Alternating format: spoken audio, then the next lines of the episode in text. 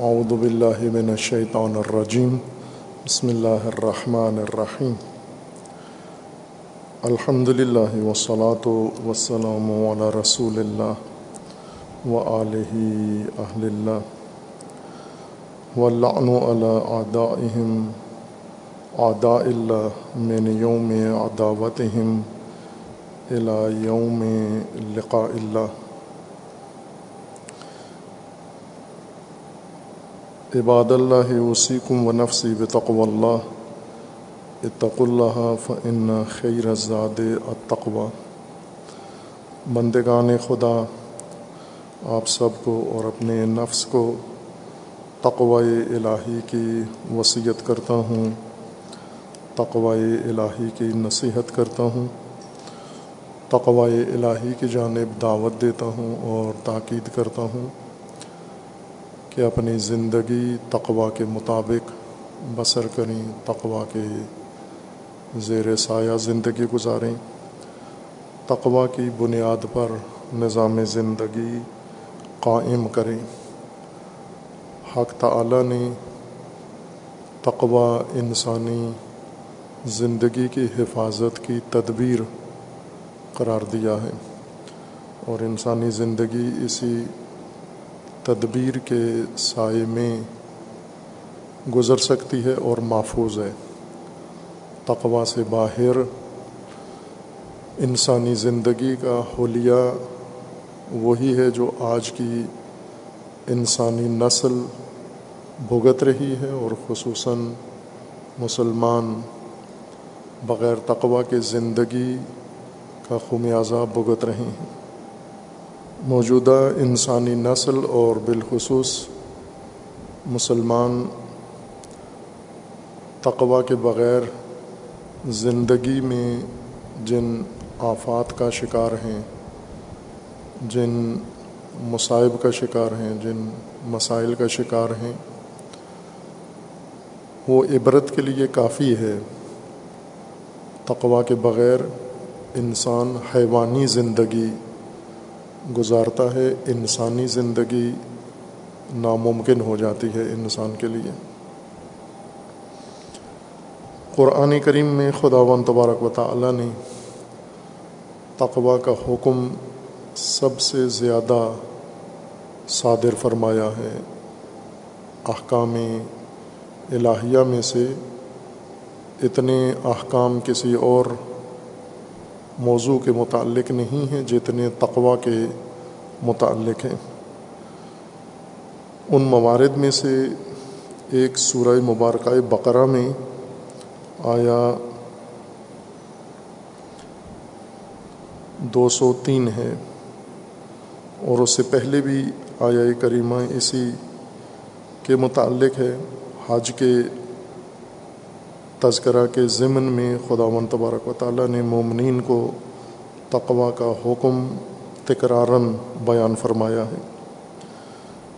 ودقر اللہ فی ایام معدودات فمن تعجل فی یومین فلا اسم علیہ ومن تأخر فلا اسم علیہ لمن اتقا واتقوا اللہ وعلموا انکم الیہ تو شرون اس سے پہلے بھی تقوا ہی کا ذکر ہے۔ خدا و تبارک و تعالیٰ نے سابقہ آیات میں مومنین کو حکم دیا ہے، الحج و اشہر و معلومات۔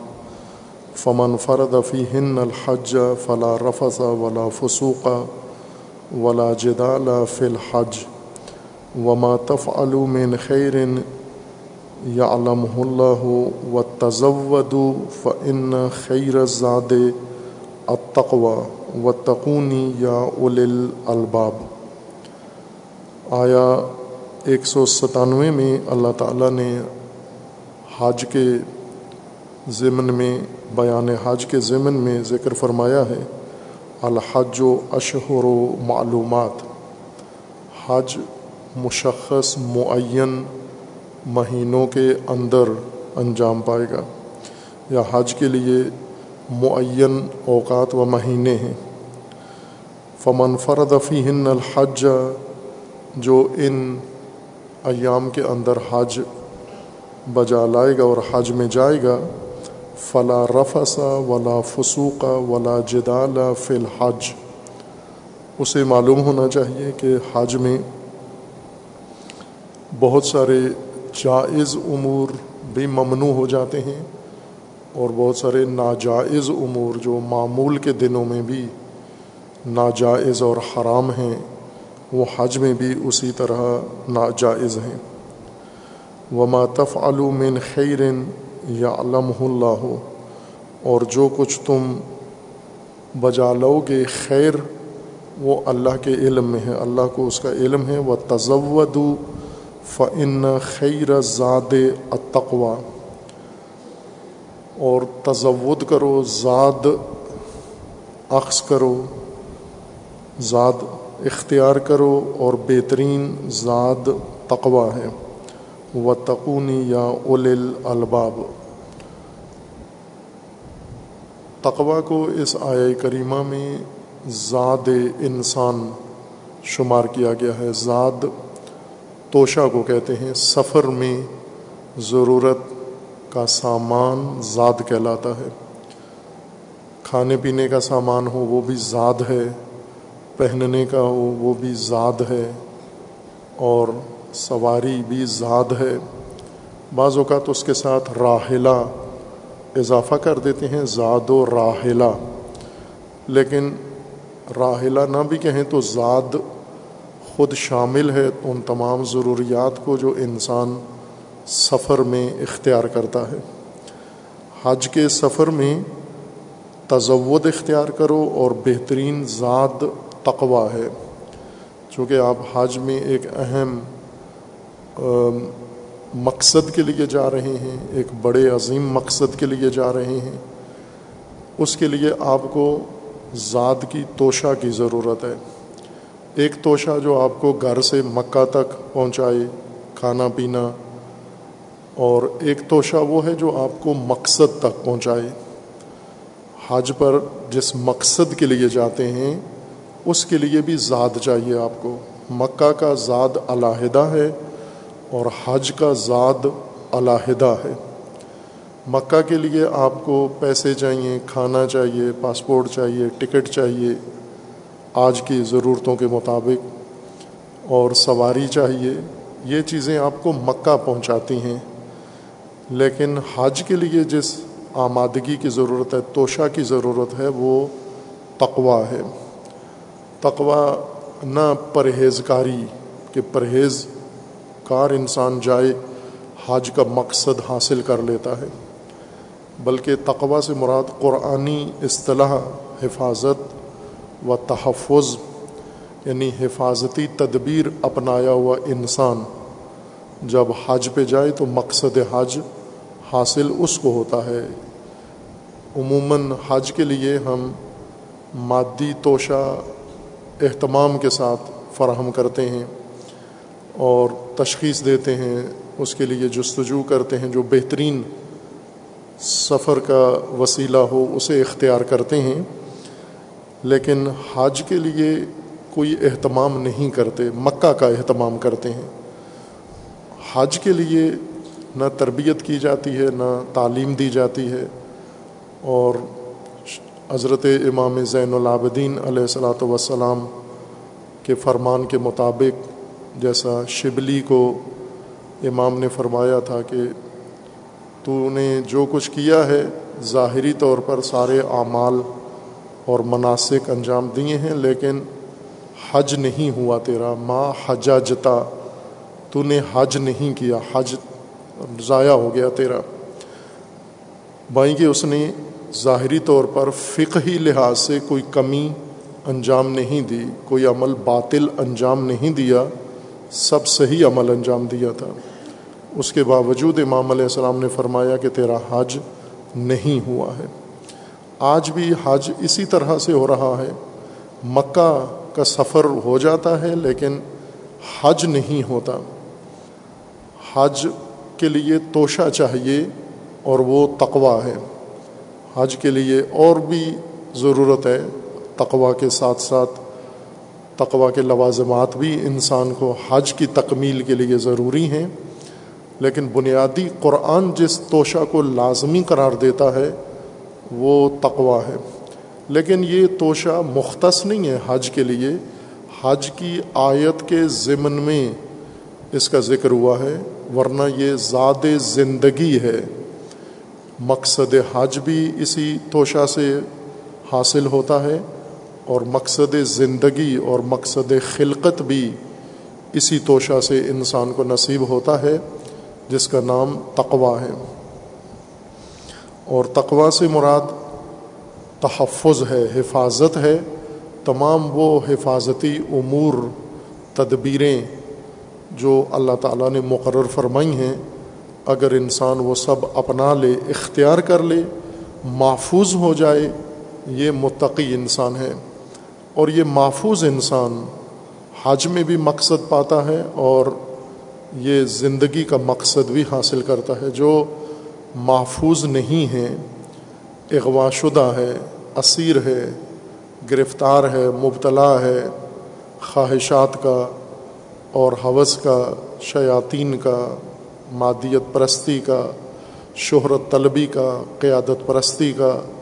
وہ یہ غیر محفوظ انسان ہے یہ مکہ گھوم کر آتا ہے، حج کر کے نہیں آتا، اور اسی طرح دیگر عبادات بھی بظاہر ڈھانچہ ان کا انجام دیتا ہے، لیکن ان کا مقصد حاصل نہیں کر سکتا، چونکہ ذات انسان کے لیے تقوا ہے فقط۔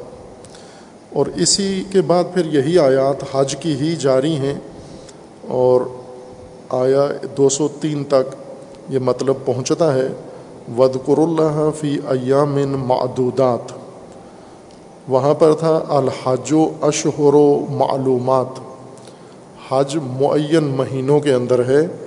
اس آئے کریمہ میں ہے، اللہ کا ذکر کرو، ذکر الہی کرو، ذکر اللہ کرو ایام معدودات میں۔ معین، گنتی کے ایام میں جو آپ کے لیے مقرر کیے گئے ہیں۔ وہ ایام ہیں جن کے اندر یہ ذکر آپ نے اللہ کا انجام دینا ہے۔ یہ ہیں دس، گیارہ اور بارہ۔ ذی الحجہ ان کے اندر آپ نے ذکر انجام دینا ہے۔ فمن تعجل فی یومین، جو گیارہ اور بارہ دو دن حج میں ذکر الہی انجام دے کے تعجیل کرے اور مکہ واپس آ جائے منا سے، فلا اسم علیہ، اس پر کوئی گناہ نہیں ہے۔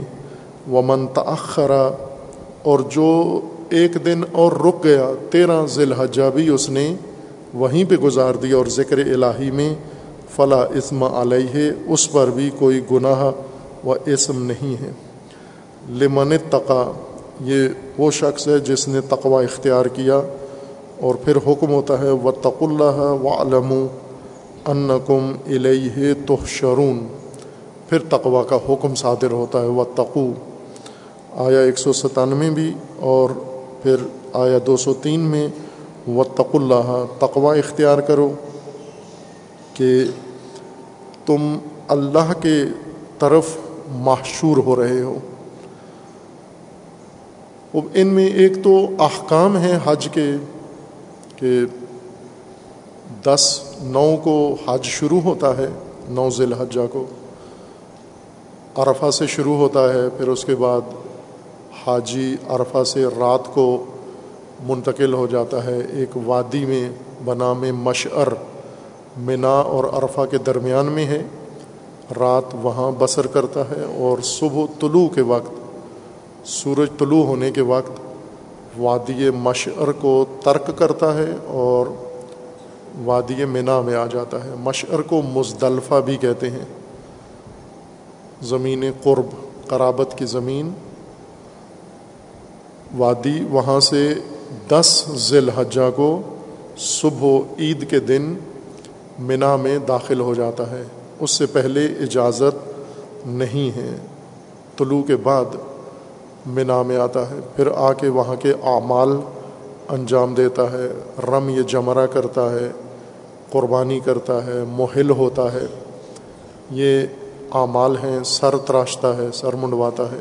مرد اور پھر اس کے بعد احرام کھول دیتا ہے، پھر دو دن اور وہاں قیام کرتا ہے، گیارہ اور بارہ ذی الحجہ کو۔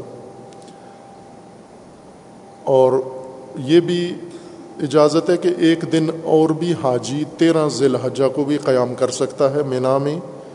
اور اس دوران حکم یہ ہے کہ وہ ذکر الہی کرے۔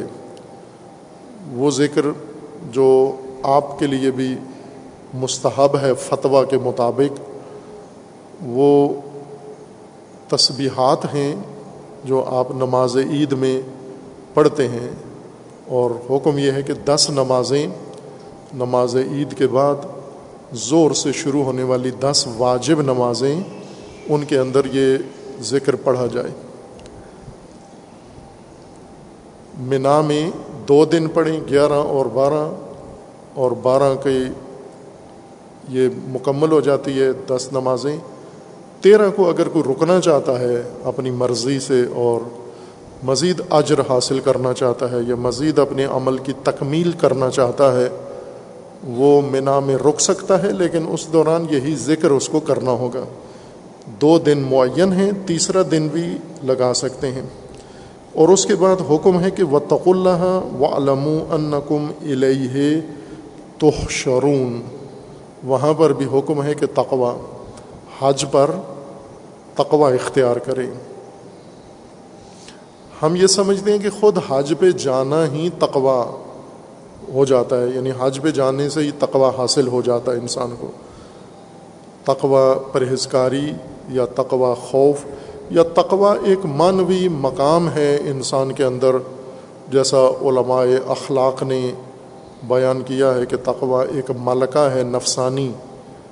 انسان کے نفس کے اندر ایک صفت راسخ پیدا ہو جاتی ہے، جسے تقوا کہتے ہیں، جو انسان کو پرہیز کرواتی ہے، حرام سے بچاتی ہے، غلطیوں سے بچاتی ہے۔ اس تفسیر تقوا کے مطابق حج پہ جانا ہی انسان کے تقوا کا ذریعہ ہے، لیکن قرآن کے مطابق آپ حج اس وقت مکمل کر سکو گے جب تقوا اختیار کرو گے۔ جیسا قرآن کریم کے آغاز میں، سورہ مبارکہ بقرہ میں اللہ تعالیٰ نے فرمایا ہے دالک الکتاب و لارئی بفی ہے ہدن للمتقین۔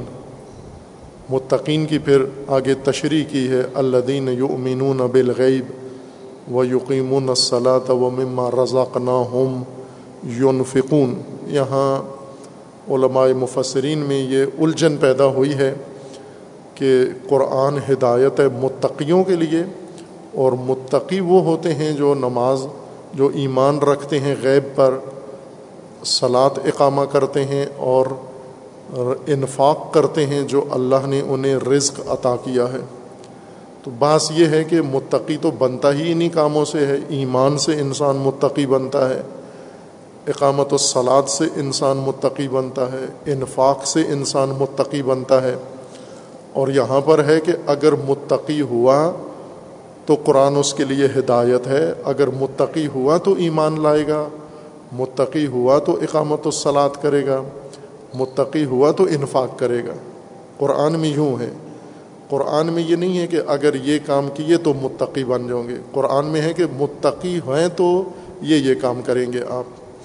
یعنی ایمان تقوا کا نتیجہ ہے اور اسی طرح اقامت الصلاط تقوا کا نتیجہ ہے اور انفاق تقوا کا نتیجہ ہے۔ سورہ مبارکہ بقرہ کے آیا دو سو تین میں اللہ تعالیٰ کا فرمانا ہے کہ حج تقوا ہوا تو حج کرو گے تقوا اختیار کرو گے تو حج تمہارا مکمل ہوگا۔ ہمارے ذہن میں یہ ہے کہ حج کرنے سے ہی تقوا پیدا ہوگا۔ حج میں جا کے تقوا تکمیل ہو جاتا ہے۔ یہی بنیادی نقطہ ہے جو ہمیں سمجھنا ہے کہ قرآن کریم نے تقوا کی جو حقیقت بیان کی ہے، وہ بنیاد ہے دین کے لیے۔ نتیجہ نہیں ہے، بنیاد ہے۔ یوں نہیں ہے کہ ہم یہ سارے نیک کام، اچھے کام، عبادتیں کریں گے، آخر میں متقی ہو جائیں گے۔ قرآن یہ فرمانا ہے کہ متقی ہوئے تو یہ کام کرو گے اگر متقی نہ ہوئے تو نہیں کرو گے یہ کام، ترک کر دو گے نہ ایمان ہوگا، نہ اقامت و سلاد کرو گے اور نہ ہی آپ انفاق کرو گے اور نہ ہی حج میں تکمیل کرو گے حج مکمل کرو گے اور حج کا مقصد حاصل کرو گے ومن الناس من يعجبك قوله في الحياة الدنيا ويشهد الله على ما في قلبه وهو ألد الخصام، وإذا تولى سعى في الأرض ليفسد فيها ويهلك الحرث والنسل، والله لا يحب الفساد. وإذا قيل له اتق الله أخذته العزة بالاسم فحسبه جهنم ولبئس المهاد. یہ آیا کریمہ سورہ مبارکہ بقرہ کی آیا دو سو چھ، امام سید ساجدین علیہ السلاۃ وسلام کی حدیث مبارک جو پڑھی ہے سابقہ خطبات میں، اس کے ضمن میں بیان ہو گئی ہے۔ اس میں امام علیہ السلام نے اقتدار پرستوں، قیادت پرستوں اور شہرت پسندوں سے ہمیں اجتناب کا حکم دیا ہے کہ ہرگز ان کے قریب مت جائیں، ان کے دھوکے میں مت آئیں، ان کے جال میں نہ پھنسیں۔ ان سے دوری اختیار کریں، یہ تمہارا دین تباہ کر دیں گے۔ اسی کے ضمن میں امام علیہ السلام نے یہ حدیث شاہد کے طور پر پیش کی تھی کہ شہرت پسند انسان کی ایک علامت یہ ہے، اقتدار پسند اور قیادت پسند انسان کی علامت یہ ہے کہ جب آپ اسے کہیں اللہ تقوا اختیار کرو اخذت العزت و بالاسم، اسے مجرمانہ عزت کا احساس گھیر لیتا ہے، اس پر سوار ہو جاتا ہے۔ وہ اپنی عزت کو منافی سمجھتا ہے کہ میری عزت آپ نے پائمال کی ہے۔ مجھے تقوا کا کہہ کر یا مجھے حکم تقوا دے کر میری عزت در حقیقت آپ نے پائمال کی ہے، نابود کی ہے۔ اخذت العزت و بالاسم۔ خوب یہ اسی آئے حج کے ضمن میں ہے یا اسی کے ذیل میں ہے کہ کچھ لوگ ایسے ہیں وہ ادا طول صاف العرض لیف سے دفی ہے وہ یولک الحرس و نسل یہ وہ لوگ ہیں جو زمین پر اگر انہیں ولایت مل جائے، زمین کی اگر انہیں حکومت مل جائے، زمین کے اگر یہ متولی بن جائیں تو زمین کو فاسد کر دیتے ہیں، نسلوں کو برباد کر دیتے ہیں، کھیتوں کو تباہ کر دیتے ہیں اور اللہ فساد کو پسند نہیں کرتا، نہ مفسد کو، نہ فاسد کو اور نہ فساد کو اللہ پسند نہیں کرتا۔ یہ کون لوگ ہیں؟ یہ وہ ہیں جنہیں جب کہا جائے کہ آپ فساد کر رہے ہیں، ملک برباد کر رہے ہیں، وطن تباہ کر رہے ہیں، مملکت و ریاست کو ویران کر رہے ہیں اخذت العزت و بالاسم، اسے مجرمانہ عزت کا احساس آ گھیرتا ہے۔ اس کے اندر یہ احساس پیدا ہو جاتا ہے کہ عزت کا پہلے معنی کیا تھا تشریکی ہے۔ عزت اس سختی کو کہتے ہیں جو کوئی اثر قبول کرنے کے لیے ہوتی ہے۔ مثلا انسان کو اگر کوئی چیز چوٹ لگے تو سختی ہوتی ہے کہ چوٹ کا اثر انسان قبول نہیں کرتا۔ اسی طرح اگر کوئی انسان ورغلائے، کسی کو دھوکہ دے عزت یہ ہے کہ اس کے دھوکے میں نہ آئے، اس کی بات کو اپنے اوپر اثر انداز نہ ہونے دیں شیطان کے وسوسے کو اپنے اوپر اثر انداز نہ ہونے دیں وہ شدت اور سختی جو متاثر ہونے کے لیے انسان میں پیدا ہوتی ہے یعنی متاثر نہیں ہوتا۔ دو سختیاں ہیں۔ ایک اثر دوسری شے میں ڈالنے کے لیے، ایک دوسری شے کا اثر روکنے کے لیے۔ اپنا اثر دوسری شے پہ ڈالنا، یہ ایک سختی ہے۔ طاقت، قوت چاہیے۔ ایک طاقت، قوت چاہیے، دوسرے کے اثر کو روکنے کے لیے کہ وہ مجھ پر اثر انداز نہ ہو سکے۔ جیسا کہ ہم ہو جاتے ہیں روزانہ۔ کوئی آدمی ہمیں وسوسہ کرتا ہے تو آسانی سے اس کے بہکاوے میں آ جاتے ہیں، دھوکے میں آ جاتے ہیں، اس کے جھوٹ میں آ جاتے ہیں۔ آپ ابھی ملک میں دیکھ لیں، سیاستدان، پاکستانی قوم کو کتنا جلدی تسخیر کر لیتے ہیں۔ کیوں کر لیتے ہیں؟ چونکہ لوگوں میں عزت نہیں ہے۔ عزت نہیں ہے۔ اس لیے میڈیا کے پراپوگنڈے میں آ جاتے ہیں، سیاستدانوں کے جھوٹ میں آ جاتے ہیں، مولویوں، مفتیوں کے ورغلانے میں آ جاتے ہیں۔ اسی طرح تاجروں کے جھوٹ میں آ جاتے ہیں، جب وہ نے دکانوں پہ جاتے ہیں، کوئی چیز خریدنے کے لیے ان سے جھوٹ بولتے ہیں، آسانی سے اس کے دھوکے میں آ جاتے ہیں۔ جو انسان دوسرے کے اثر کو لے لے یہ ذلیل انسان ہے، ذلیل۔ ہم کہتے ہیں رسوا، خار، بدنام۔ عربی میں ذلیل اس نرم انسان کو کہتے ہیں جس پر ہر چیز اثر کرے۔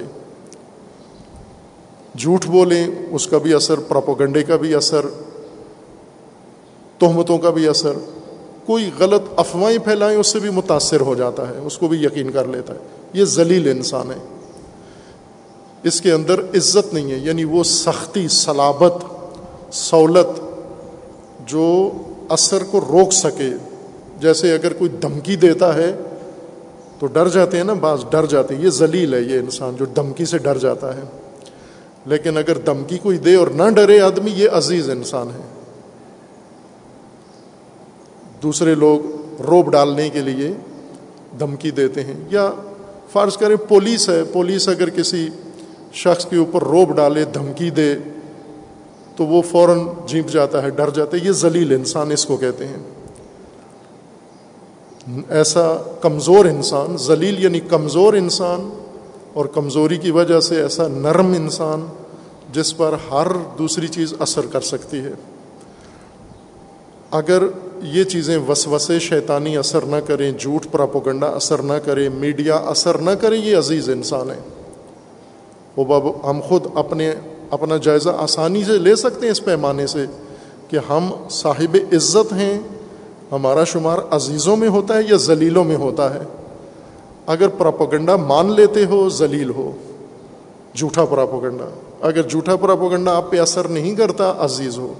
چونکہ آپ کے اندر یہ سختی، صلابت موجود ہے، یہ طاقت، قوت موجود ہے کہ آپ ان چیزوں کو اپنے اوپر اثر انداز ہونے نہیں دیتے۔ بہت سارے لوگ ہیں، احساسات بس اوقات انسان پر اثر انداز ہو جاتے ہیں، جذبات انسان پر اثر انداز ہو جاتے ہیں، حالات انسان پر اثر انداز ہو جاتے ہیں۔ یہ جو حالات سے مغلوب ہو جائے، جذبات سے مغلوب ہو جائے، احساسات سے مغلوب ہو جائے، افواہوں سے، پراپوگنڈے سے مغلوب ہو جائے اور مخالفت سے مغلوب ہو جائے، یہ ذلیل انسان ہے قرآن کی اصطلاح میں یہ ذلیل آدمی ہے عزیز کون ہے عزیز انسان وہ ہے جو جس کے اندر شخصیت اتنی مضبوط ہو، اتنی توانا، طاقتور شخصیت ہو کہ یہ چیزیں اس پر اثر نہ کر سکیں۔ البتہ دلیل کو مانتا ہو، حق کو مانتا ہو، حق کے مقابلے میں سختی نہ دکھائے، وہ الد ہے، الد لدود، ہٹ درم کہلاتا ہے۔ جھوٹ کے مقابلے میں اگر سختی دکھا رہے ہو تو عزیز ہو۔ سچ کے مقابلے میں سختی دکھاؤ گے تو لدود ہو۔ لدود یعنی ہٹ درم منفی صفت ہے انسان کی۔ وہ ذلت سے بھی بدتر ہے کہ جو انسان حق کے سامنے بھی ضد کر دے، ڈٹ جائے کہ میں جھوٹ بھی نہیں مانتا، سچ بھی نہیں مانتا۔ کچھ لوگ ایسے ہوتے ہیں، کچھ بھی نہیں مانتے۔ ان کو نہیں کہتے عزیز انسان ہیں۔ عزیز جو مضر چیزوں کے مقابلے میں سختی دکھائے۔ نقصان دہ امور کے مقابلے میں سختی دکھائے جیسے بیماریاں ہیں، جراثیم جس، جن کا جسم کمزور ہے، آسانی سے جراثیموں کے سامنے تسلیم ہو جاتے ہیں۔ ان کا نفس ذلیل نہیں ہے، جسم ذلیل ہے یعنی جسم کمزور ہے ان کا بیماریوں کے مقابلے میں۔ کچھ ایسے ہیں بیماریوں کے مقابلے میں سخت جان ہیں، عزیز ہیں۔ بیماریاں، جراثیم، وائرس ان کے اوپر اثر نہیں کر سکتے۔ یہ جسمانی طور پر عزیز ہیں، لیکن قلبی طور پر، ذہنی طور پر ممکن ہے ذلیل ہوں یعنی کمزور، تسلیم اور ان کے نتیجے میں متاثر ہونے والے۔ تقوا کے مقابلے میں جو سختی دکھائے، اس سختی کو جرم کہتے ہیں، وہ مجرمانہ سختی ہے۔ وہ عزت نہیں ہے، وہ جرم ہے ہٹ دھرمی ہے۔ کبھی بھی جیسے عموماً ہوتا ہے، اگر ایک آدمی غلطی کرتا ہے، دوسرا امر بالمعروف کرتا ہے، وہ فریضہ جو ہم نے چھوڑ دیا ہے، مسلمانوں نے، مطلقہ علماء نے بھی اور عوام نے بھی اور مومنین نے امر بالمعروف امر بالمعروف جب کسی کو کیا جائے تو اس کو بہت برا لگتا ہے۔ یہ عزت اور ذلت کی پہچان ہے۔ اگر امر بالمعروف ہمیں کیا جائے اور ہمیں برا لگے تو سمجھ لو ذلیل ہو۔ اور اگر امر بالمعروف ہمیں کیا جائے اور اثر کرے اور ہم قبول کر لیں، سمجھ لو عزیز ہو آپ۔ اگر ہمیں روکا جائے، ٹوکا جائے، تذکر دیا جائے، غلطی کر رہے ہیں ہم، تو برا لگتا ہے۔ اگر آپ کسی کو کہیں نماز جمعہ میں نہیں آتے، آپ نماز جمعہ میں آیا کرو، بہت برا لگتا ہے اس کو۔ یہ ذلیل انسان ہے۔ یہ یہ اخذت و عزت و بالاسم، یہ مجرم ہے اور مجرمانہ ضد اختیار کر لیتا ہے، سختی آ جاتی ہے اس کے اندر۔ تقوا کے دستور کے مقابلے میں تقوا کے مقابلے میں کبھی بھی عزت نہ دکھاؤ۔ تقوا کے مقابلے میں نرمی دکھاؤ ہمیشہ۔ قبول کر لو تقوا تقوا کے نام سے اگر کوئی کہے تقوا اختیار کرو یا تقوا کا مصداق، جیسے اگر کوئی ہمیں حکم دے یا ہمیں مشورہ دے یا رائے دے یا ہمیں تجویز دے کہ آپ نماز جمعہ پڑھا کرو، اگر برا لگا ہے ہمیں، یہ مصیبت ہے، آپ کے لیے مشکل ہے۔ نفس ذلت کی انتہا تک پہنچ گیا ہے اور مجرمانہ ہٹ درمی انسان کے اندر پیدا ہو گئی ہے۔ میں ایک مثال دے رہا ہوں نماز جمعہ۔ باقی تمام امور بھی اسی طرح سے ہیں۔ خوب، اس طرح قرآن کریم ہماری رہنمائی کر رہا ہے، ہدایت کر رہا ہے۔ تقوا کو بنیاد قرار دو اپنی زندگی کے ہر شعبے میں۔ نجی زندگی میں، انفرادی زندگی میں، خاندانی زندگی میں، کاروباری زندگی میں، اجتماعی زندگی میں، سماجی زندگی میں۔ چونکہ قرآن کریم کی ہدایت انسان کی اجتماعی زندگی کے لیے ہے، سماجی ہدایت ہے قرآن کے اندر۔ انفرادی زندگی بچے کی طرح سماجی زندگی کی آغوش میں ہے۔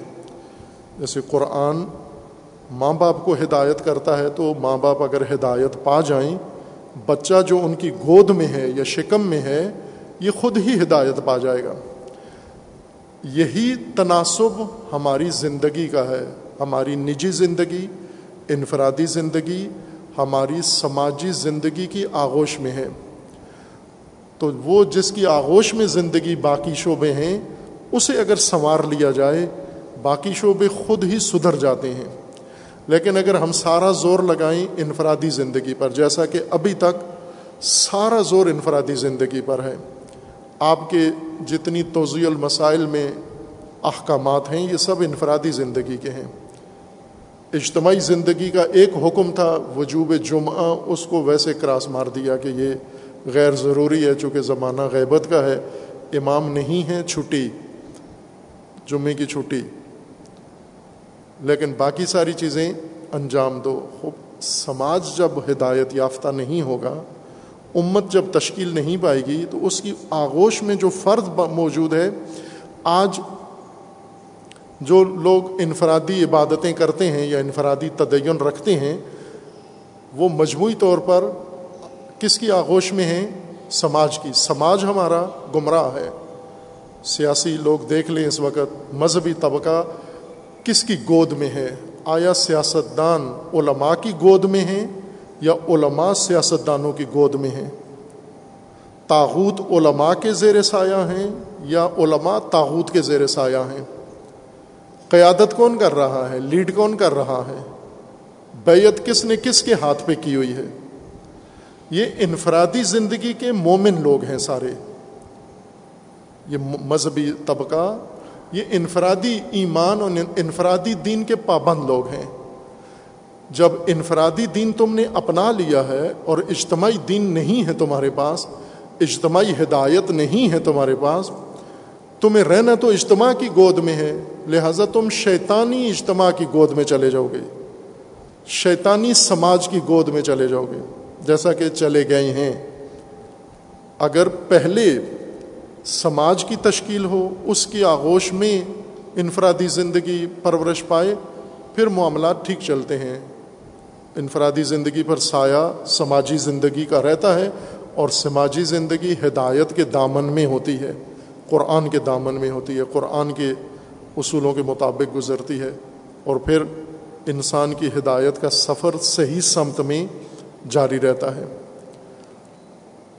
تقوا کا جو قرآن کریم حکم دیتا ہے کہ جب کہا جائے اتق اللہ و اضاقیل الہ اتق اللہ اخذت العزت بالاسم فحسب ہو فحسب ہو جہنم و لب سلمحاد اب اس کے لیے جہنم ہی کافی ہے۔ اس کی کفایت کے لیے جہنم ہے۔ یعنی ایسے انسان اور معاشرے کے لیے جہنم کے علاوہ کوئی مناسب جگہ نہیں ہے جس کے اندر مجرمانہ عزت یا ضد موجود ہو۔ اس کو ضد کہیں، عزت کہا گیا ہے، لیکن ظاہر ہے جب تقوا کے مقابلے میں سختی انسان دکھاتا ہے تو اس کو ضد کہتے ہیں، ضد میں آ جاتا ہے انسان۔ اس کے ٹھکانہ جہنم ہے۔ اب اسی طرح قرآن کریم میں ترتیب کے ساتھ، تکرار کے ساتھ حکم تقوا تکرار کیا جا رہا ہے۔ قدم قدم پر ہر مناسبت سے کہ اگر عبادتیں ہیں، حج ہے، تو تقوا کی بنیاد پر حج کرنا ہوگا۔ وہ تقوا جو حج سے آپ لے کر آتے ہیں وہ ایک مرحلہ ہے، مرتبہ ہے تقوا کا۔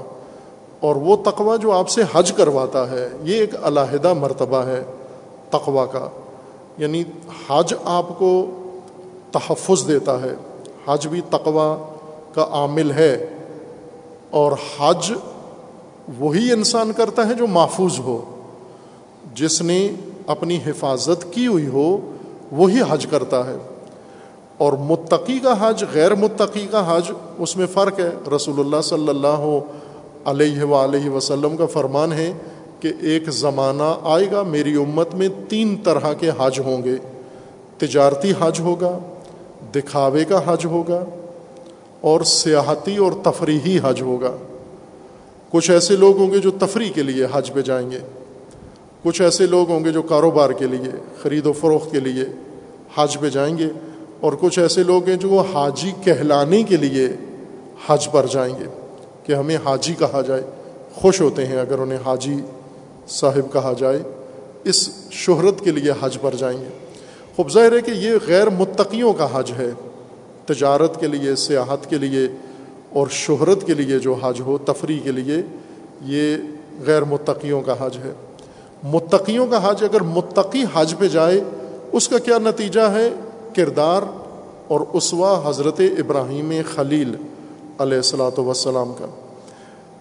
یہ شخص متقی تقوا پہلے باس کی تھی تفسیر کے ضمن میں کہ تقوا دین کے لیے قابلیت کا نام تقوا ہے۔ ہدن للمتقین، میں یہ ذکر کیا تھا کہ تقوا قابلیت ہے کوالیفکیشن ہے۔ وہ صلاحیت جس کی بنیاد پر انسان کو کوئی درجہ ملتا ہے، اس قابلیت کا نام تقوا ہے۔ پھر دین آگے درجہ عطا کرتا ہے انسان کو یعنی قابل انسان کوالیفائڈ انسان۔ جب دین میں آتا ہے تو پھر دینی درجات، دینی منصب اس کو ایک ایک کر کے عطا ہوتے ہیں۔ یہ قابلیت انسان کو حج پہ لے کے جاتی ہے۔ اور حج جب انسان انجام دیتا ہے، اگر ابراہیمی حج بجا لائے تو ابراہیمی حج جو تلاش کرنا پڑے گا حاجی کو، وہ کیا حج ہے؟ اس لیے کہ متروک ہو گیا ہے، محدوم ہو گیا ہے، اس کے نقش مٹ چکے ہیں، اس کے آثار ختم کر دیے گئے ہیں۔ اور جو حج ہو رہا ہے، وہ رسم حج بھی نہیں رہی۔ پہلے تو کہہ سکتے تھے ہم کہ کم از کم رسم حج موجود ہے، اب وہ بھی نہیں رہی۔ بلکہ باقاعدہ طور پر اس کو مسخ کر کے کچھ اور بنا دیا گیا۔ اس مسخ میں کئی لوگوں کا کردار ہے۔ عموماً یہاں سے جو مومنین حج پہ جاتے ہیں، ان کی کوشش یہ ہوتی ہے کوئی اچھا کاروان ملے جس کے اندر ہمیں سہولتیں زیادہ ہوں۔ ہوٹل اچھا دیں، بسیں اچھی دیں، ٹکٹ اچھے دیں۔ اور باقی جو وہاں کے سہولتیں ہیں، وہ کاروان ہمیں اچھی فراہم کریں۔ اور کرتے ہیں۔ کاروان چونکہ کاروبار ہے ان کا تو کاروبار ٹورزم والے کرتے ہیں، سہولتیں دیتے ہیں اپنے گاہکوں کو۔ لیکن یہی کاروان سہولیتوں، سہولتوں والا حج سے انسان کو محروم کر دیتا ہے۔ حج ابراہیمی سے محروم کر دیتا ہے۔ اگر انسان پہلے سے آگاہ انسان ہو، کہیں سے، اس کو امام خمینی سے، امام خمینی کے کسی شاگرد سے یہ رہنمائی مل گئی ہے کہ ابراہیمی حج کیا ہوتا ہے اور وہ انتظامی لحاظ سے کسی کاروان کا حصہ بن جاتا ہے، یہ کاروان اس کو پورا زور لگا کے ابراہیمی حج سے دور کر کے سیاحتی حج یا تجارتی حج کرواتا ہے۔ باقاعدہ حج کے اندر موجود مولانا اس نے فتوا کا البم ساتھ رکھا ہوتا ہے۔ ہر وہ چیز حاجی کے لیے اس نے شرع جواز فتوا کا نکال کے رکھا ہوتا ہے۔ کہ آپ ابراہیمی حج نہ کرو۔ ابراہیمی حج قرآن کریم نے ذکر کیا ہے، کیا ہوتا ہے؟ شروع ہوتا ہے حج ابراہیمی نو ذیل الحجہ کو، یوم الحج الاکبر۔ حج اکبر کا روز نو ذیل الحجہ ہے روز عرفہ۔ خوب، اس روز کو کیا حج شروع کہاں سے ہوتا ہے؟ یوم حج اکبر، وہ یہ ہے کہ ان اللہ بری من المشرقین و رسول ہو اللہ اور اللہ کا رسول مشرقین سے بری ہیں، دشمنوں سے بری ہیں۔ براعت سے حج اکبر شروع ہوتا ہے۔ اب یہ ابراہیمی حج ہے جو قرآن ذکر کر رہا ہے۔ آپ باری باری سارے قافلوں میں جائیں کہ آپ کو نو ذیل الحجہ کو فتوا کے ذریعے قال قائل کریں گے کہ یہی ایک کام نہیں کرنا آپ نے، براعت نہیں کرنی یہاں پر آپ نے۔ وہ باقاعدہ طور پر معمور ہیں اسی کام کے لیے کہ لوگوں کو فقط تفریحی حج کرائیں اور تجارتی حج کرائیں۔ ظاہر متقی ہوگا تو ابراہیمی حج کرے گا۔ اور جب ابراہیمی عمل کرے گا، اس کے اندر مزید قابلیت تقوا پیدا ہوگا۔ واپس آنے کے لیے، واپسی زندگی کے لیے، اپنی معمول کی زندگی کے لیے ایک علیحدہ قابلیت پیدا ہو جائے گی۔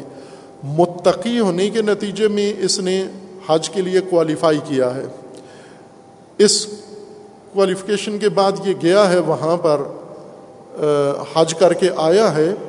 حج کر کے گیا تھا ایک معمولی آدمی، گیا تھا ایک معمول کا شہری پاکستان کا ایک عام آدمی، لیکن باتقوا آدمی۔ واپس کون آیا ہے؟ واپس ابراہیم آیا ہے، واپس بت شکن آیا ہے، واپس شیطان کش آیا ہے۔ واپس قربان قربانی کرنے والا فداکار انسان آیا ہے۔ واپس اللہ کی راہ میں اپنا سب کچھ دے دینے والا آیا ہے۔ کیونکہ وہاں پر اس تقوا نے اس کو وہاں پہنچایا تھا، زاد نے۔ توز توز تزودو تزود اختیار کرو کہ خیر ذات تقوا ہے۔ یہ ذات قابلیت تھی، اس نے حج پہ پہنچایا۔ حج سے مزید تقوا انسان کے اندر پیدا ہوا، اگلے درجے کا ابراہیمی تقوا پیدا ہوا۔ پہلے ایمانی تقوا پیدا ہوا جس نے ہم سے وہ عمل کروایا، اور وہاں جا کر ابراہیمی تقوا پیدا ہوا، اور واپس آ کر ابراہیم واپس آیا ہے، ابراہیمی کردار واپس آیا ہے، ابراہیمی شخصیت واپس آئی ہے۔ اور اس نے اب اپنے مشرکانہ ماحول کے اندر جو کام کرنا ہے، وہی جو حضرت ابراہیم خلیل علیہ السلاۃ وسلام نے انجام دیا ہے۔ اگر اس طرح سے تقوا بنیاد بن جائے، ہر عمل کی حج کی طرح، چونکہ آیات میں حج کا ذکر ہے، مثال حج کی ذکر کی ہے، اگر یہ تقوا ہر چیز کی بنیاد بن جائے، نظام تعلیم کی بنیاد تقوا مسجدوں کی بنیاد تقوا سیاست کی بنیاد تقوا تجارت کی بنیاد تقوا یہی نتیجہ تقوا کا ہر جگہ ہوگا جو حج میں قرآن کریم نے ذکر کیا ہے ابراہیمی حج کے لیے۔ اللہ تعالی ہم سب کو توفیق فہم قرآن عطا فرمائے۔ تقوی قرآنی اپنانے کی اللہ تعالیٰ توفیق عطا فرمائے۔ اور قرآن و اہل بیت علیہ السلام کی تعلیمات کو سمجھنے کی، صحیح سمجھنے کی اللہ تعالیٰ ہم سب کو توفیق عنایت فرمائے انشاءاللہ۔ اعوذ باللہ من الشیطان الرجیم بسم اللہ الرحمن الرحیم انا اعطینا کل کوثر فصل رب کا ونحر انا شانیہ کا هو الابتر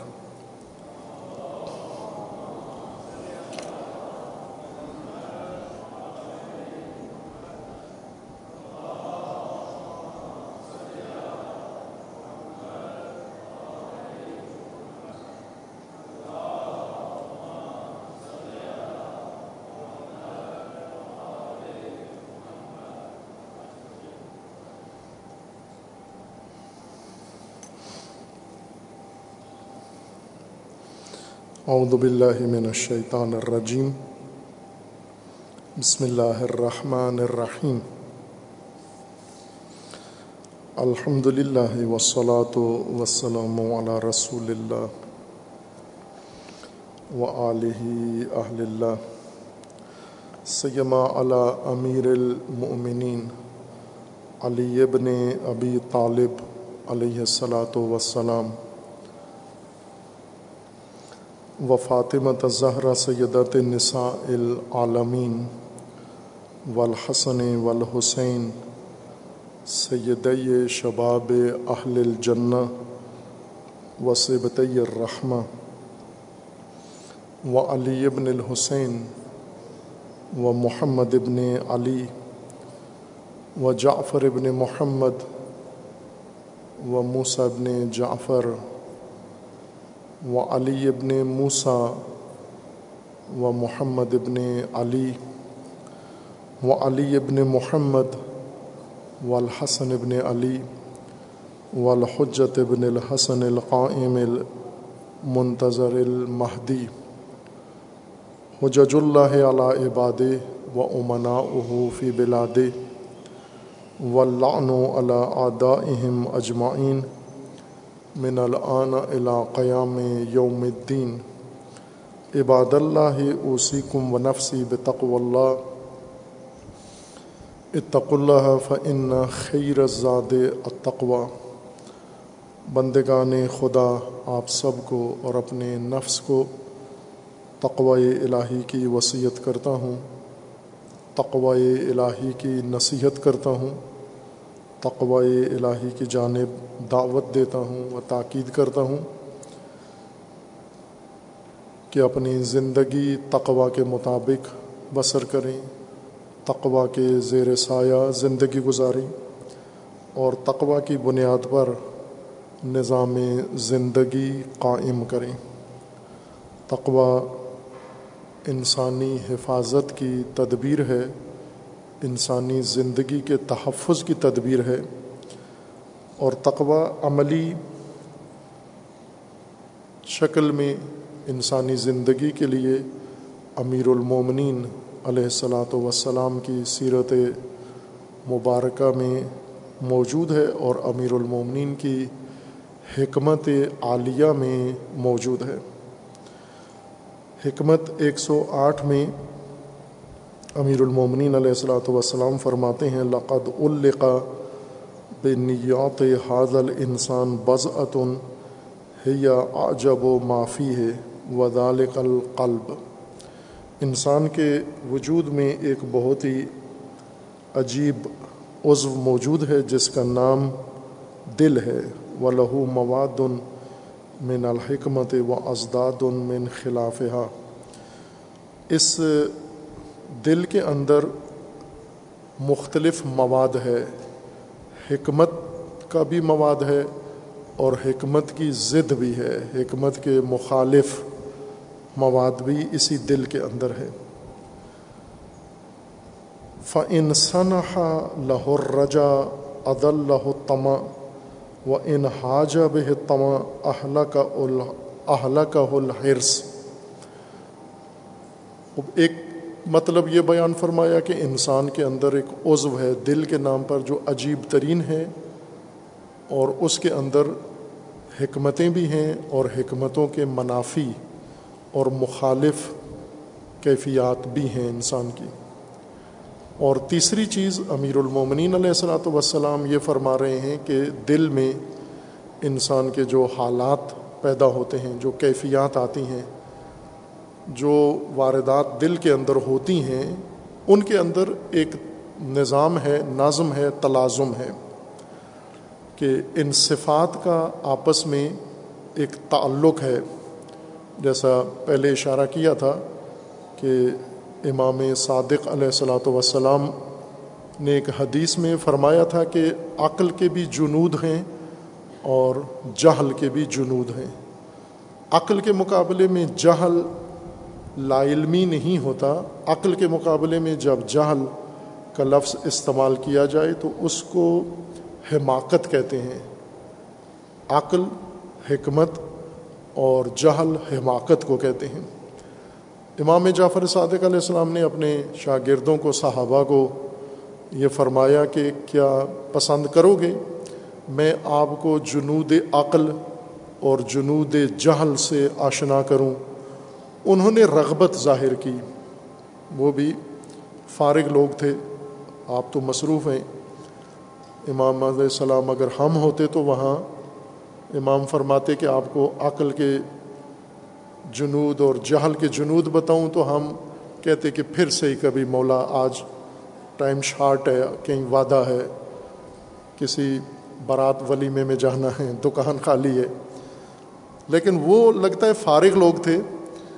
انہوں نے بہت رغبت ظاہر کی جب امام نے فرمایا کہ کیا میں آپ کو عقل و جہل کے جنود جنود جند کی جمع ہے جند عربی لفظ ہے، اس کی جمع ہے جنود۔ لشکر کو کہتے ہیں، جند لشکر کو کہتے ہیں اور جنود یعنی بہت سارے لشکر۔ امام نے فرمایا کہ عقل اور اس کا لشکر اور جہل، حماقت اور اس کے لشکر، بتاؤں آپ کو لوگوں نے رغبت ظاہر کی کہ ضروری ہے بتائیے، پھر امام نے بتائے یہ حدیث اصول کافی میں، کتاب العقل والجہل میں موجود ہے اور امام خمینی رحمۃ اللہ علیہ نے اس کی شرح تفسیر کی ہے۔ کتاب کی صورت میں اردو میں بھی موجود ہے۔ کتاب العقل والجہل یا حدیث و جنود العقل والجہل کے نام سے اس کی شرح وہ یہ دیگر علماء نے بھی کی ہے۔ بہت ہی اہم حدیث ہے۔ اس کو ہر مومن کو ازبر ہونا چاہیے کہ عقل کے لشکر اور جہالت کے لشکر اور حماقت کے لشکر۔ اس حدیث میں جو جنود کے نام سے ذکر کیا گیا ہے، دیگر احادیث میں اس کو خاندان کے نام سے ذکر کیا گیا ہے کہ ہر صفت کا ایک پورا خاندان ہوتا ہے۔ تنہا صفت کوئی بھی نہیں ہوتی۔ ایک صفت اگر ہے تو اس صفت کی ماں بھی ہے، اس کا کوئی باپ بھی ہے، اس کے بہن بھائی بھی ہیں، اس کے بچے بھی ہیں یعنی صفت سے صفت پیدا ہوتی ہے۔ صفت کو اسی طرح پڑھی، یہ ہمارے جو پنجابی لہجہ ہے، اس میں صفت کہتے ہیں، صفت۔ پنجابی میں کہہ سکتے ہیں، چونکہ پنجابی اپنی مستقل زبان ہے، جیسے بولیں، بولنا چاہیں، بولیں۔ لیکن عربی الفاظ کو جب بول رہے ہیں تو عربی تلفظ کے ساتھ بولیں۔ صفت صفت ہے، صفت صفت نہیں ہے۔ صفت فارسی ہے، اس کا مطلب ہوتا ہے ٹائٹ۔ صفت کو نیند یعنی ٹائٹ کر دو اس کو۔ جیسے آپ بیلٹ باندھتے ہیں تو ٹائٹ کرتے ہیں تو وہ کہتے ہیں رسی باندھنے کو۔ صفت کرو یعنی اس کو ٹائٹ کرو۔ صفت کہو گے تو اس کا مطلب ٹائٹ کرنا ہے۔ صفت عربی لفظ ہے۔ وصف، خصلت، خوبی جو انسان کے اندر پیدا ہوتی ہے، صفت اس کو کہتے ہیں۔ ایک صفت اس کی ماں ہے، اس کے باپ ہیں، اس صفت کے بہن بھائی ہیں، اس صفت کی اولاد بھی ہے، اوصاف۔ اگر یہ ہمیں پتہ چل جائے کہ کوئی وصف، کوئی صفت اکیلی نہیں ہوتی، مثلا اگر جھوٹ کہتے نا صرف جھوٹ ہی بولتا ہے، باقی تو کوئی غلط کام ہم نے اس سے نہیں دیکھا۔ تو جھوٹ تنہا تو نہیں ہوتا، جھوٹ کا پورا خاندان ہے۔ جھوٹ کے ماں باپ ہیں، جھوٹ کے بہن بھائی ہیں، جھوٹ کی اولاد ہے اور بہت بڑی اولاد ہے۔ جھوٹ کا خاندان سب سے بڑا ہے۔ اگر کسی کسی میں جھوٹ پکڑا گیا تو سارا خاندان سمجھو ہے، وہاں موجود ہے۔ پردے کے پیچھے۔ اسی طرح خیانت ہے، اگر تو تنہا نہیں ہوتی خیانت۔ خیانت کے ساتھ اور بہت ساری صفات ہیں، منافقت ہے، اس کے ساتھ اور بہت ساری صفات ہیں۔ اسی طرح جو اچھی صفات ہیں، فضائل، وہ صفات جو انسان میں فضائل کہلاتے ہیں، تو وہ بھی خاندانی شکل میں موجود ہوتے ہیں۔ جیسے ہم مثلا علی علیہ السلام کے بارے میں ایک صفت سب مومنین کو پتہ ہے، شجاعت۔ باقی کا علم نہیں ہے، چونکہ ذاکروں کو بھی نہیں پتہ، باقی۔ ہم، ہمیں ذاکروں نے بتانا ہے مولا علی اور مولا علی کے بارے میں ان کو ایک ہی صفت ہے، شجاعت۔ اب شجاعت تنہا نہیں ہوتی، شجاعت کا پورا خاندان ہے۔ صفت اسی طرح مقابلے میں بزدلی ہے جوبن اگر کوئی انسان بزدل ہے تو صرف بزدلی نہیں ہے، یہ نہ کہیں کہ صرف بزدل ہے، باقی سخی بھی ہے اور بڑا مہربان بھی ہے۔ نہ، اگر بزدلی ہے تو پورا خاندان قبیلہ پورا موجود ہوگا وہاں پر، بزدلی تنہا نہیں آتی۔ یہ قانون ہے صفات کا۔ امیر المومنین علیہ السلاۃ وسلام اس حکمت میں ایک سو آٹھ میں تیسرا مطلب یہی بیان فرما رہے ہیں۔ پہلا مطلب دل اور اس کا عجوبہ ہونا۔ دوسرا مطلب اس کے اندر حکمتیں اور حکمتوں کی ازداد کا جمع ہونا بیک وقت۔ دل کے اندر حکمتیں بھی ہیں اور دل کے اندر حکمتوں کی متضاد حالتیں بھی ہیں۔ اور تیسری چیز، یہ اوصاف جو انسان کے نفس میں پیدا ہوتے ہیں دل میں، ان کے تلازمات، لوازمات ان کے، کہ اگر ایک صفت ہے تو ساتھ دوسری یقیناً پیدا ہوگی حتمن موجود ہوگی۔ آپ تلاش کریں تو آپ کو وہ صفت بھی وہاں پر مل جائے گی۔ ایک تنہا کہیں بھی نہیں ہوتی۔ بعض روایات میں ہے مرحوم شیخ انصاری، شیخ اعظم انصاری رحمۃ اللہ علیہ، انہوں نے ان کی کتاب اجتہاد کی بنیادی کتاب ہے مقاصب اس کی پہلی جلد میں مقاصب محرمہ، جس کا نام ہے پہلے حصے میں۔ وہاں ایک روایت انہوں نے نقل کی اور احکام بیاں کہ بعض اوصاف، بعض انسان کے اندر ایسی چیزیں موجود ہیں کہ اگر ایک موجود ہوں تو آپ باقی سب بھی اس کی طرف منسوب کر سکتے ہیں۔ اگر وہ ایک کام اس میں نظر آیا ہے، باقی آپ نے نہیں دیکھے، تو وہ بھی آپ اس کی طرف منسوب کر سکتے ہیں کہ یہ بھی ہیں اس کے اندر۔ اس کی طرف پہلے بھی بعض مجالس میں اشارہ کیا ہے کہ تنہا کوئی بھی صفت نہیں ہے، اس کے ہمراہ، اس کے لوازمات ہیں۔ ملزومات ہیں وہ لوازمات۔ یہاں پر امیر المومنین علیہ السلام چند نمونے دل کی حالات کے بیان فرماتے ہیں کہ اگر ایک چیز دل میں پیدا ہوئی، دوسری خود ہی آ جائے گی۔ پیدا ہو کے یا اس کے مخالف پیدا ہو جائے گی یا اس کے متلازم یعنی اسی سے ملتی جلتی صفت پیدا ہوگی۔ اس کا پہلا نمونہ یہ ہے کہ ف انسان لہو رجا عدل لہو تما و انحاج بہ تما اہل الحرس یہ پہلا نمونہ ابھی جاری ہے حدیث۔ اگر انسان کے اندر رجا پیدا ہو، امید امید کے پیدا ہوتے ہی دوسری چیز جو انسان کے اندر جنم لیتی ہے، وہ ہے تما اور تما کے پیدا ہوتے ہی جو ہی تما کا تولد ہوتا ہے انسان کے اندر اس کے اندر تیسری چیز پیدا ہو جاتی ہے بنام ہرس۔ رجا، رے، جیم، الف، حمزہ، رجا۔ قرآنی اصطلاح بھی ہے، احادیث میں بھی ہے، روایات میں بھی ہے، اور دعاؤں میں اور مناجات میں کثرت سے اس کے بارے میں آپ پڑھتے ہیں۔ اس کا مطلب ہوتا ہے امید تما توئے۔ طوطے والا توئے۔ میم آئین تما۔ عموماً اس کا معنی اردو میں لالچ کیا جاتا ہے۔ تما، لالچ۔ اور تیسری چیز ہے ہرس۔ رجا مثبت چیزوں میں سے ہے، حکمتوں میں سے ہے، امید۔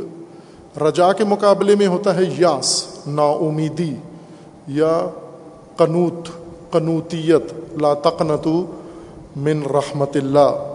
اللہ کی رحمت سے مایوس مت ہو۔ امید کا مطلب ہوتا ہے کسی چیز کے حصول اور وقوع کے بارے میں انسان کے اندر رجحان، خواہش، تمنا، آرزو کسی چیز کے حصول کی۔ ایسی چیز کے حصول کی جس کا حاصل ہونا انسان کے لیے اطمینان آور ہو یعنی مطمئن ہو انسان کہ یہ چیز مجھے حاصل ہو سکتی ہے، قریب الحصول، قریب الوقوع چیز جو دوسروں بھی، دوسروں نے بھی کوشش کی ہے، انہیں بھی ملی ہے، میں بھی کوشش کروں گا، مجھے بھی مل جائے گی یہ چیز۔ اس چیز کے حصول یا اس خواہش کو، اس آرزو کو عربی زبان میں رجا کہتے ہیں۔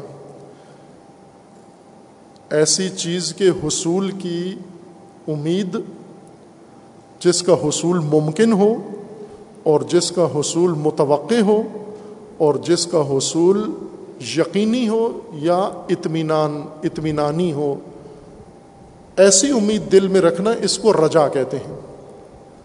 مثلا بارش بارش کا وقوع بارش ہونی ہے۔ اگر آپ اس موسم میں برسات میں آرزو کریں امید کریں کہ بارش ہوگی یا بارش ہو، تمنا کریں اور بارش کا اس موسم میں وقوع ممکن ہے اور متوقع ہے اور یقینی کہہ لیں یا اطمینان کی حد تک انسان کے اندر یہ وسوخ ہے کہ بارش ہوگی اور ہو۔ یہ امید کہلاتی ہے یہ چیز۔ تما کس کو کہتے ہیں؟ وہ بھی امید ہی ہے۔ آرزو کو ہی تما بھی کہتے ہیں۔ لیکن ایسی چیز کے حصول کی آرزو جس کا حصول ممکن نہ ہو، معمولاً ممکن نہ ہو یا متوقع نہ ہو، اور اس کے بارے میں اس کے حصول کا یقین نہ ہو، بلکہ حاصل نہ ہونے کا انسان کو اطمینان ہو۔ اس آرزو کو تما کہتے ہیں۔ رجا، امید کا نام ہے، تما بھی امید کا نام ہے۔ رجا اس امید کو کہتے ہیں، اس شے کی امید جس کا حصول ممکن ہو، جس کا حصول متوقع ہو، جس کا حصول یقین کے قریب ہو۔ یہ تین خصوصیات اگر امید کے ساتھ ہوں، اس امید کو عربی میں رجا کہتے ہیں۔ اس کے مقابلے میں یاس ہے، قنوت یعنی انسان کے اندر مایوسی ہو، امید نہ ہو، اور اس کے حصول کا امکان بھی انسان کے دل میں نہ ہو، اس کے حصول کی توقع بھی نہ ہو، اور اس کے حصول کے بارے میں یقین بھی نہ ہو، بلکہ یقین ہو کہ یہ حاصل نہیں ہو سکتی۔ ایسے مایوس انسان ہے جیسے ایک طالب علم کو امتحان اس نے دیا ہے، پاس ہونے کے بارے میں نا نا امید ہے، مایوس ہے۔ اسے یوں لگتا ہے کہ میرا پاس ہونا ناممکن ہے، میرا پاس ہونا غیر متوقع ہے اور میرا پاس نہ ہونا یقینی ہے۔ پاس ہونا بالکل یقینی نہیں ہے۔ یہ نا امیدی ہے۔ اس کے الٹ اگر توقع ہو، امکان ہو اور یقین، یہ امید کہلاتی ہے، رجا۔ ہرس بھی خواہش کو کہتے ہیں، امید ہی کو ہرس کہتے ہیں۔ لیکن ایسی امید جو انسان کے اوپر چھا جائے، رجا وہ امید ہے جو دل میں ہے۔ انسان چاہے اظہار کرے تو کر بھی سکتا ہے، نہ چاہے تو اس کو دل میں دبا کے رکھ سکتا ہے۔ وہ ویسے آپ سب ایسے ہیں، ہم سب ایسے ہیں۔ ہمارے دلوں میں بہت ساری امیدیں ہیں جو ہم نے دبا کے رکھی ہوئی ہیں، کسی کو نہیں بتایا ہوا۔ ماں باپ کو نہیں بتایا، دوستوں کو نہیں بتایا۔ ممکن ہے فیس بک پہ کسی کو بتا دیا ہو آپ نے، سوشل میڈیا پہ، لیکن اپنے قریبیوں میں سے کسی کو بتاتے نہیں ہیں کہ آپ چاہتے کیا ہیں۔ تما، وہ آرزو ہے انسان کے دل کے اندر کہ جس کا حاصل ہونا ممکن ہی نہیں ہے، لیکن آپ نے دل میں رکھی ہوئی ہے۔ ممکن ہے اظہار کریں، ممکن ہے نہ کریں۔ رجا اور امید دونوں کو آپ کے اختیار میں ہے دل میں دبا کے بھی رکھ سکتے ہیں اور ان کا اظہار بھی کر سکتے ہیں آپ۔ ہرس بھی آرزو کو ہی کہتے ہیں، خواہش کو کہتے ہیں۔ لیکن ایسی آرزو جو انسان چھپا نہ سکے، جو اس طرح سے حاوی ہو جائے، انسان کے وجود پر، دل و دماغ پر، انسان کے اوسان پر، انسان کے حواس پر اور انسان کے تمام رگ و ریشہ پر اس طرح سے طاری ہو جائے کہ چھپانے سے بھی نہ چھپے۔ اس کو ہرس کہتے ہیں۔ وہ چیز جو ہم پنہان کرنا چاہیں تو بھی پنہان نہیں ہوتی۔ اس کو ہرس کہتے ہیں یہ۔ خوب، جیسے ایک انسان ہے جس کو کھانے کی تمنا ہے، بھوک لگی ہوئی ہے، یا ضروری نہیں ہے کہ کھانے کے شوقین کے لیے بھوک ضروری نہیں ہے بھرا ہوا پیٹ ہو پھر بھی یہ شوق چڑھ سکتا ہے انسان کو اور ابھر سکتا ہے۔ یہ مشروط نہیں ہے ضرورتوں کے ساتھ۔ اسی طرح جو شہوتران ہیں، تو ضروری نہیں ہے کہ وہ شہوت اس کی پوری نہ ہوتی ہو۔ شادی شدہ ہے، شہوت اس کی پوری ہو سکتی ہے، تسکین ہو جاتی ہے، لیکن پھر بھی شہوت اس کی بفری ہوئی ہے ابری ہوئی ہے۔ اور اس طرح سے بفری ہوئی ہے کہ اس کے دل و دماغ پہ سوار ہے۔ اور اس کی نگاہوں سے بھی شہوت ٹپک رہی ہے، اس کی باتوں سے بھی شہوت ٹپک رہی ہے، اس کی حرکات و سکنات سے بھی شہوت ٹپک رہی ہے، اس کے انداز سے بھی، گفتگو سے بھی شہوت ٹپک رہی ہے۔ جب کوئی چیز انسان پر حاوی ہو جائے، چھا جائے، دل و دماغ میں بیٹھ جائے، شعور و لاشعور میں آ جائے پھر وہ چھپانے سے نہیں چھپتی، دبانے سے نہیں دبتی۔ ہیرس وہ آرزو جس کو دبائیں تو بھی نہیں دبتی۔ اب امیر المومنین علیہ السلام فرماتے ہیں کہ انسان کا دل ایک عجیب جگہ ہے، جہاں حکمتیں بھی ہیں اور حکمتوں کی ازداد بھی ہیں۔ اور دوسری چیز یہ ہے کہ انسان کے اسی دل میں جہاں حکمتیں ہیں اور حکمتوں کے متضاد صفات اگر ایک چیز انسان کے دل میں پیدا ہوئی، دوسری خود ہی پیدا ہو جاتی ہے اس کے ساتھ۔ اور جب دوسری پیدا ہوتی ہے تو وہ پہلی سے بڑھ کر ہوتی ہے۔ اور اس دوسری صفت سے تیسری صفت جب جنم لیتی ہے تو وہ دوسری سے بھی بڑھ کر ہوتی ہے۔ مثلا اگر انسان امید دل میں پیدا کرتا ہے، ممکن الحصول چیزوں کی امید۔ اس امید سے دل میں غیر ممکن چیزوں کی بھی تما پیدا ہو جاتی ہے۔ اور غیر ممکن چیزوں کی تما جب انسان کے دل میں جنم لے، تو بے قابو آرزوئیں جو دل و دماغ پہ چھا جاتی ہیں، وہ بھی انسان پر حاوی ہو جاتی ہیں۔ ف انسان لاہور رجا اگر انسان کے دل پہ رجا پیدا ہو جائے یعنی امید آ جائے، اس امید کے بعد ازل تما امید جب تک ہے تو انسان ذلیل نہیں ہے، لیکن تما انسان کو ذلیل کر دیتی ہے۔ امیدیں جب پیدا ہوتی ہیں تو انہیں امیدوں تک ہی رکھو۔ رسول اللہ صلی اللہ علیہ وآلہ وسلم کا فرمان تھا، ان اخوفا ما اخاف و علا امتی امرین. دو چیزوں کے بارے میں میں اپنی امت کے بارے میں بہت خائف ہوں، خوفزدہ ہوں۔ ایک طول العمل و اتباع الحوا، لمبی آرزوئیں اور خواہشات کی پیروی۔ رسول اللہ کو یہ ڈر تھا اپنی امت کا، میری امت تباہ و خار ہو جائے گی ان دو وجوہات سے، ان دو اسباب کے ذریعے سے۔ ان میں سے رجا، امید، یہ مثبت صفات میں سے ہے۔ نا امیدی مایوسی انسان کے لیے مہلک اور منفی صفت ہے۔ کبھی بھی مایوسی اپنے اوپر حاوی نہ ہونے دیں۔ امید کو اپنے دل میں زندہ رکھیں اور امید کی حد تک رہیں۔ امید کو تما میں تبدیل نہ ہونے دیں اور تما کو ہرس میں نہ بدلنے دیں۔ اگر امید کو آپ اپنے اندر رکھیں اور اب دل کو آزاد نہ چھوڑ دیں، چونکہ ہوتا ہے کسی کے اندر امید پیدا ہوتی ہے، ساتھ ہی تما بھی پیدا ہو جاتی ہے۔ انسان لاہور رجا اگر انسان کے دل میں رجا پیدا ہو، امید پیدا ہو عدل لہو تما تو تما ذلیل کر دیتی ہے انسان کو، رسوا کر دیتی ہے۔ وہ انحاج جب تما اور جب تما کا ہجوم انسان کے اوپر آتا ہے اہل کا الحرس اہل کا الحرس ہرس انسان کو ہلاک کر دیتی ہے، نابود کر دیتی ہے۔ امید مثبت صفت ہے تمام منفی صفت ہے ہرس اس سے بھی بری صفت ہے کہ اگر انسان اس امید کا تعادل قائم نہ رکھے اور اس میں افراد و تفرید کی جنب جانب چلا جائے، پھر انسان کے اندر دوسری منفی صفات پیدا ہونا شروع ہو جاتی ہے اور اسی طرح ہوتا ہے۔ یہ جو گمراہ لوگ ہیں، یہ اسی طرح گمراہ ہوئے ہیں۔ پہلے انہیں امید پیدا ہوئی، پھر امید سے تما پیدا ہوئی، پھر تما سے ہرس پیدا ہوئی، پھر ہرس نے ان کو ہلاک کر دیا۔ اس کے عملی نمونے فراوان ہیں، خطبے میں وقت نہیں ہے کہ میں ان عملی نمونوں کو اشارہ کروں۔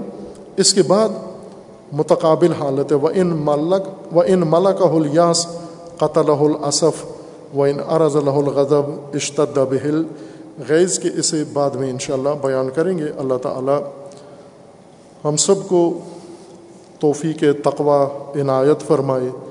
سیرت امیر المومنین علیہ السلاۃ وسلام حکمت امیر المومنین علیہ السلام کو اپنانے کی، اس پر عمل کرنے کی اللہ توفیق عطا فرمائی بارگاہ خدا و تبارک و تعالیٰ میں دعا ہے کہ پروردگار جو مومنین اس دنیا سے رحلت کر گئے ہیں، انہیں جوار رحمت میں مقام نصیب فرما۔ جو مریض ہیں علی انہیں شفا کاملہ عطا فرما۔ جو ملتمس دعا، ان کی دعاؤں کو مستجاب فرما، جو صاحب حاجات ہیں، ان کی حاجات کو برآوردہ فرما۔ جو مشکل مصیبت میں گرفتار ہیں، ان کے مسائل و مشکلات کو برطرف فرما۔ خدا بندہ، امت اسلامیہ کو ظلم و ستم سے نجات عطا فرما۔ ان ظالمین کو ظلم سمیت نیست و نابود فرما۔ خدا بندہ، امت کے اندر اتحاد و اتفاق قائم فرما۔ انہیں بیداری و شعور عطا فرما۔ اپنے ولی حق ولی اللہ العظم اجل اللہ تعالی فرج و شریف کا جلد جلد ظہور فرما۔ ہمارے عزیز عارف حسین جو یہاں جامعہ کے طالب علم بھی ہیں، فاضل اور شعبہ تعلقات عامہ کے مسئول بھی تھے، ان کے خاندان کو بہت ہی دردناک حادثہ پیش آیا ہے سکردو میں۔ ان کے بھائی بھائی کے بچے اور ان کی زوجہ اور ان کی بہن اور بہنوئی سات آدمی یہ کار حادثے میں کھائی میں گرے اور دریا میں ڈوب گئی ان کی کار اور یہ المناک حادثہ ایک ہی دن پورا خاندان حادثے کا شکار ہوا ہے۔ ہم تعزیت و تسلیت عرض کرتے ہیں اس مصیبت زدہ خاندان کو اور ان کے لیے صبر جمیل کی عنایت کرتے ہیں۔ اللہ تعالیٰ کے بارگاہ میں دعا گو ہیں کہ وہ لاشیں اجساد جو ابھی تک نہیں ملے خدا ون تبارک و تعالیٰ مدد فرمائے، اسباب مہیا فرمائے تاکہ ان عزیزوں کی لاشیں انہیں مل جائیں، تاکہ ان کی قبروں کی نشانیاں ان کے پاس سامنے موجود ہوں اور ان کے بوڑھے والدین کو اللہ تعالیٰ صبر عطا فرمائے، استقامت عطا فرمائے اور اللہ تعالیٰ ان مرحومین کو جوار رحمت میں مقام عطا فرمائے انشاءاللہ۔ اعوذ باللہ من الشیطان الرجیم، بسم اللہ الرحمن الرحیم. قل هو اللہ احد اللہ الصمد لم یلد ولم یولد ولم یکن له کفوا احد.